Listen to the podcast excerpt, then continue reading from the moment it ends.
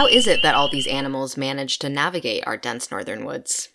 Welcome to the Nature of Phenology, where we share the cycles and seasons of the outdoors. I'm your host, Hazel Stark.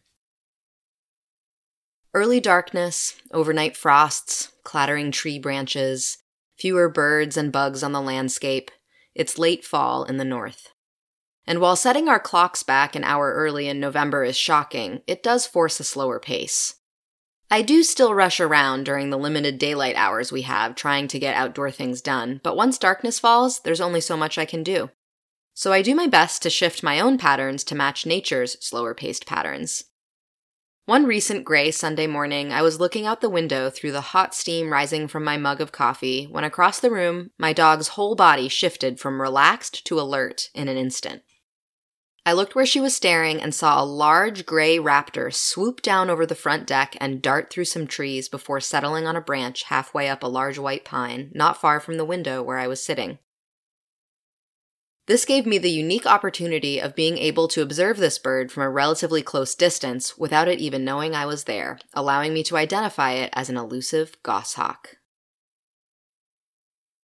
I knew the moment was likely fleeting. Such large raptors rarely stay in one place for very long. So I struggled with indecision about how to best observe it and confirm my guess that it was a goshawk. Should I get up and grab my camera? That would have required changing lenses and going outside, the time and effort of which may have meant the bird flew away without me getting a good look.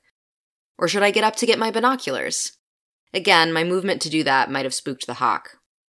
So instead, I stayed still and mentally noted the characteristics that seemed important. It was almost entirely adorned in shades of gray, with the darkest gray on the top of its head and the whitest parts underneath its tail and above the eye, and it was about the size of a red tailed hawk. Of course, I looked away at the moment it took off, but I was able to notice how it skillfully weaved around the chaotic web of tree branches and trunks as it flew into the distance. With these visual characters and behaviors in mind, I was able to confirm that I had just had a rare encounter with a female goshawk. These are one of a few hawk species that overwinter here in Maine, though if their prey is scarce on a particular year, they will move much farther south than usual. Goshawks are year round birds in North America from Alaska across to easternmost Canada and down as far as Pennsylvania in the east, and through the Rockies down through northwestern Mexico in the west. Some spend winters in the Midwest and even eastern Massachusetts and Connecticut, but not the summer breeding season. These fierce predators eat mostly birds and small mammals like partridges, crows, snowshoe hares, and squirrels. Goshawks are categorized as accipiter hawks, known for their long tails and short, rounded wings that allow them to fly quickly and effectively through dense forests. This quick flight through a forest seems a simple behavior to accomplish for small accipiters like sharp shinned hawks, which are about the size of a blue jay, but female goshawks are the largest of our accipiters and seem too bulky to be able to crash through some of our dense Maine forests. That's probably why they are a bit choosy about the forest types they rely on.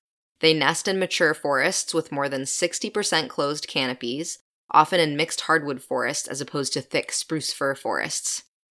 Because goshawks display a high level of sexual dimorphism, meaning the males and females look quite different, the males have it a little easier, as they are only about the size of a large crow, as opposed to the females being closer to the size of a red tailed hawk.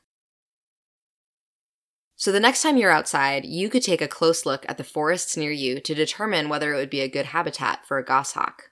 Do snowshoe hares or partridges thrive near you? Is the canopy mostly closed? Is there a mix of old growth trees like hemlocks, maples, or birches? Is there a break in the canopy nearby, like a tote road, stream, or a pond? If not, now's a great time of year to find ways to support your local conservation organization that works to protect large swaths of land for the benefit of humans and wildlife alike. You can find a link to the transcript, photos, information about podcasting, and how to contact us by visiting archives.weru.org. Let us know if you have a nature topic you'd like us to cover in our show.